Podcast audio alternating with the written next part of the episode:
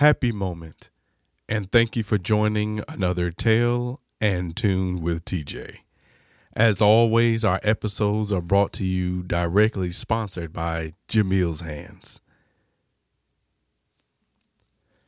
Today, our story is all about B O D B O D And I got a letter from a friend, and they described to me some B O D examples, and they read as follows. Uh, there was a situation where a friend took a toy, and the person in the letter wrote, well, I figured maybe they didn't have a toy to play with and they needed mine. Maybe it was a sign that I needed to share more. So I shared my toy with them. There was another letter that came in and said there was a student in line in school, and it seemed like there was a foot that came from behind them that wrapped around their ankle, and their ankle came from up underneath them, and they happened to fall on the ground. And the person wrote in the letter that they replied, well, maybe I was standing a little too close. The person who tripped me didn't see my foot stumbling. I think they probably just happened into my foot. Maybe that's what happened. So just let it slide. There's another example, another letter I got. It says uh, a child was in line and student came up from behind them and got in front of them. And the student wrote, they were hungrier than I was. So apparently they needed to get a closer spot in the line and eat faster, you know. There are reports of people having low blood sugar and low energy levels. And if they don't eat at a certain time, they could, you know, it could be detrimental to their health. So basically that's what the letter was pointing down. There's another letter here about a, a student just playing outside recess. It says student got pushed down into the mud. And when they looked up, they said, I'm sorry I was in your way. Child thought that they were in someone else's way. I don't know if you've ever been in a classroom setting. I can recall sitting down and teacher asked a specific question. And when you know the answer, you actually feel kind of happy that you know it. And you want to raise your hand. Don't feel like the spot is on you so much when it's, you know, multiple students who raise their hand. But anyway, you know, the situation where you raise your hand. OK, maybe the first time you don't get called upon. The second time you raise your hand. Several other people raise their hand. You still get called upon. Third time you raise your hand like, I mean, come on. But you figure maybe the teacher didn't see me. Maybe the teacher or instructor is trying to put somebody else on the spot because they don't answer very often. So you leave space for them to get their chance to speak. End up putting your hand down. All right, well, I think someone else deserved to answer that question. Maybe I didn't get all the way right anyway. I'll go back to reading. I don't know if you've been in a situation. I've seen this. Me and my brother heading down to the bus stop. It's like two or three blocks down the road, and suddenly you see the bus pull up. A few students who were standing there get on, and then the bus just proceeds to pull off. I've, we've run before to catch the bus, and sometime the thought come across my mind, maybe the bus driver didn't see me. Surely they didn't see me, because if they saw me, surely they would have pulled down this street, helped me out, paused for a moment. Someone else who rides the bus with us probably would have seen us. Surely they did. Maybe they just figured we weren't chasing the bus, or of course they couldn't have seen us to have to have missed us like that. Basically giving them B O D I've been on the job. I've been on the job. And working at Hardee's, I've dealt with customers who were unhappy with their order.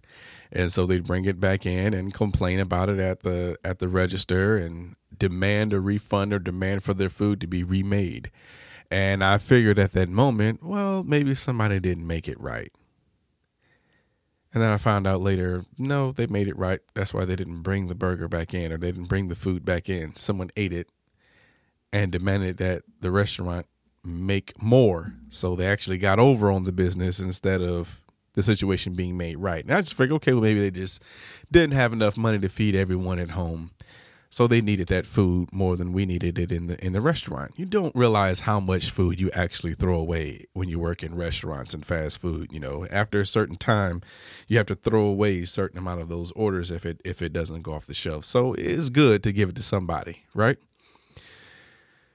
Ever been on a job and you're told to do something that seems a little out of order? You know, I can understand, okay, maybe production slows down and you get told, okay, it's time to go clean, or it's time to go sweep something, or it's time to go restack something, or go wipe those things down, the equipment or whatever that you use, turn things in, gas up the equipment, whatever. But sometimes you get that unreasonable or uncommon request, you know, to clean underneath something or to go on top of the roof and check things that aren't commonly checked. And, it, you know, the thought comes across my mind to say, well,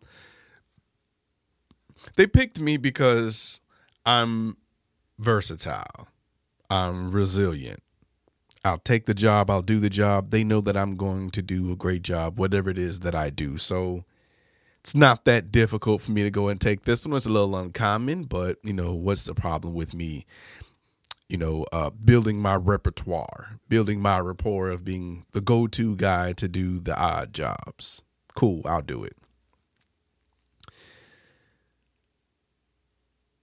And uh, I've also been in a situation where I've seen multiple people when it comes time to get a reward. You know, I've seen people who have actually worked their butt off and done a great job, worked with multiple teams, um, will go the mile. I don't see too many people in the workforce going the extra mile. Like, you know, my mom would teach me, you know, there's times to go the extra mile, but then there's times you really got to, you know, don't give them too much because they'll expect the too much that you give all the time.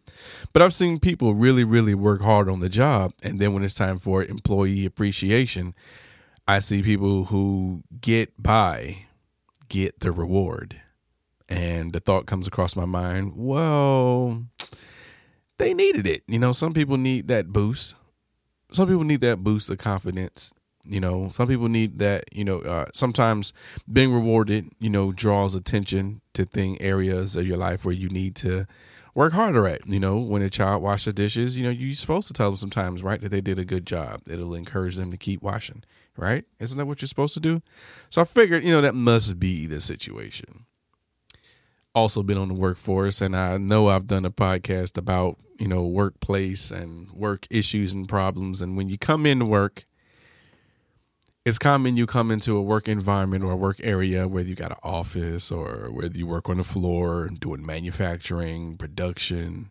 I worked in logistics, the moving industry, retail, these different places. And you come in and the shift before you was supposed to, you know, kind of set you up, especially if you come in and you have to use the same equipment they use or work in the same area that they worked in. You know, they got to recharge, you know, hand devices. If you got a forklift or, you know, equipment like that, you know, make sure that it's not empty or depleted. It's able to, you're, the next person's able to come in and immediately get to work instead of using the first five, ten minutes cleaning. But I've been there multiple times when I've come into work and someone has blocked my area with their trash, or the person who I'm relieving has left a mess in my hands, and they've maybe they left early, and I can't even I can complain about it to a manager, but I come in and say, all right, well, maybe they were in a rush. Surely someone was in a rush here, you know, and I don't really know who left it. I don't have a camera. I don't know what happened. I can ask around, but they were probably in a rush and had to get out of here. Sometimes you got family emergencies, you get sick. Sometimes, you know, uh, you get sick on the floor and you just gotta, you know, you gotta get out of there. So, you know, give them the B O D and just ex- believe that, you know, there's a great reason why someone needed to bring this trash from another area and put it in my area. There's got to be a reason why these files are open on the computer when I come in, and a reason why, you know, everything is in such disarray when I arrive. There's got to be a reason. Uh, I, uh, they were frustrated. It, it's been a lot of work to do. So, yeah, we all have frustrating days. If I clean up for them today, I'm pretty sure that tomorrow they'll see. I always leave them in good shape. They'll see that and realize their error, and they won't leave me in this situation again. Give them the B O D also don't know how many of you all have endured the embarrassing situation of being called to the desk or being called to the manager's office. Um, sometimes when you hear that, I don't know about anybody else, but for me, there's like this rush that goes over me. Uh, immediately, my mind goes back to, oh, crap, what did I do? I start to think, okay, did I make a mistake? Did I leave something undone? Did I uh, did I not clock in at the right time? Are they tracking my breaks? Did I not, you know, what what mistake did I make? Uh, where why they would have to call me to the desk is it, it, what what did I do? Uh, and I start to think back over everything. There's like a cloud over my head, and I get anxiety. Blood starts to rushing, and I, I don't really know what's going to happen next. I just I've been multiple times when I got called to the desk, I actually, you know, basically cleaned up my area because I figured this is going to be the last time that I'm on the floor. And surely I'm about to get fired. Maybe my last break was a little too long and they're getting tired of my crap. Finally get to the desk and find out I'm getting written up. Uh, they tell me I'm getting written up, but the details are kind of blurry. You know, oh, yeah, you know, we got to, you know, you got to do this paperwork. You got to sign here. I'm like, well, I got to sign, put my employee number. You know, it's like a signature saying that you agree that you're getting written up. I said, OK, why? What's going on? And it just seems like, you know, they could really never arrive at an answer. You know, when I describe to them, they're like, hey, well, it could, it's production related. OK, well, show me what production are we talking about? Well, you know, it's production related. OK, well, what are y'all doing? How I need I, help me get my production. Oh, you know, you got to go out there. You got to try harder. Well, I got bad equipment. Y'all know y'all got bad equipment. Well, you know, you got to find the fast ones. Well, the the veterans, the guy who've been here longer than me, they get here before I can. They get the fast ones before I get to them. So I'm never going to hit production if I keep getting only the old stuff. Is there a way to cycle the rota- cycle the equipment so everyone can get a chance to get production? You know, just the details are blurry. The training's not there. And I'm just like, well, you know, I realize managers all have a quota. This is what I say to myself, of course. This is how I can able I'm walk away. Managers all have a quota of how many write-ups, like police officers have so many tickets they got to give out in a certain pay period, right, or in a certain time frame. They got to get so many tickets or so many write-ups. And I mean, I know many of you who are in upper management, you know what I'm talking about. Like, I've heard that certain managers, certain companies can get write-ups if you don't give out enough write-ups. It's like, come on, you know someone out there is being unsafe. You got to catch them, right? You got to catch enough people to prove that you're doing your job. So I chalk it up to that. That must be what's going on. And I've also been in situations where, and this is something I've only noticed, I guess, in the South. How many of you have been driving? I've been, okay, so working for a moving company or driving a U-Haul truck. You're driving down the highway, driving down the road, and because of how many wheels or tires or axles you have, certain vehicles can only drive in the far right lane or maybe if the middle lane, if there's three lanes, but those type of vehicles can never be in the far left lane, especially if there's three lanes, and you're not really supposed to be in the left lane if there's two lanes unless you're passing someone. Well, I've been in driving those vehicles and some early experiences driving those vehicles. I'm driving down the highway trying to stay in the right lane. And multiple times down the road, you know how when you're getting on the highway, you're getting on the on-ramp, you're getting on the on-ramp and it may say thirty-five miles an hour or forty-five miles an hour if there's a sharp turn or a curve or an angle. So you drive slow for the angle of the curve, but then you want to try to speed up because, of course, we all know highway or E-way roadways. Speed limit is a minimum of what, like fifty-five miles per hour up to like in Indiana and uh, uh, Alabama. I've seen seventy, you know, seventy-five miles an hour on the highway. Well, I'm driving down the road in one of these moving vehicles and I'm I'm noticing on the on-ramp a vehicle is coming. And if we keep going at this same speed, we're going to hit each other. We're going to collide. So driving a diesel vehicle, you take your foot off the pedal a little bit and it causes you to slow down instead of hitting the brakes. I noticed a vehicle on the on-ramp coming toward me. You know, we're about to meet at this ninety-degree angle, and he is starting to slow down. Driving a diesel vehicle at that moment, even a moving van, U-Haul, you can't just put your foot down and go, you know, like like it's a, you know, it's not a sports vehicle. It takes time to build up speed, especially in these five to ten seconds this vehicle has to merge. Still, the vehicle is slowing down. I put my foot down a little bit just to, okay, let me speed up to get in front of you. This vehicle continues slowing down until they completely stop on the on-ramp. and I go past them, the back of my vehicle almost hits the front of their bumper. That's where they stopped on the on-ramp instead of proceeding to go from forty, thirty-five, forty-five miles an hour to fifty-five to merge onto a highway. And I figure in my head, mm, they're afraid.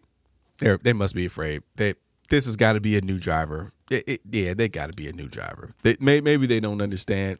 They didn't see this is not a construction zone. They could have sped up. May, oh, I, I got it. Maybe they thought I was going to merge over into the left lane and give them this whole lane. And then I have to erase that because, well, well, anyway, we'll just say they're inexperienced. They were afraid. Maybe they weren't properly paying attention, and I was blocking their ability to merge because of the lane that I stayed in.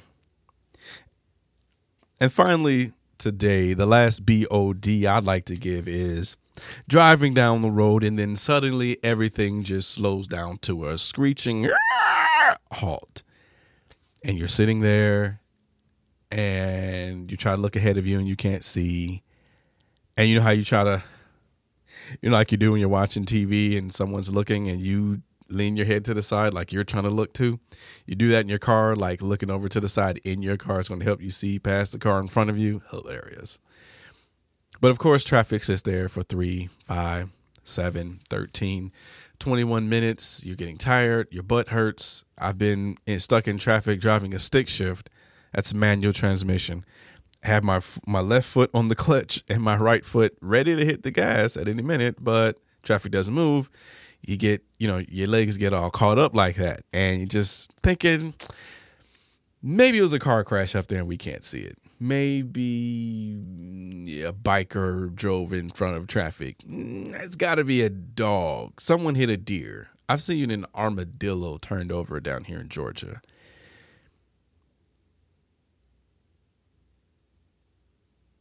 And then at some point, you realize, wait a second, I'm giving out too many B O Ds. And if you ain't figured it out by now, that's the benefit of doubt. I've been raised to give people chances and give them opportunities and leave space and opportunity for their their excuse and whatever that might be.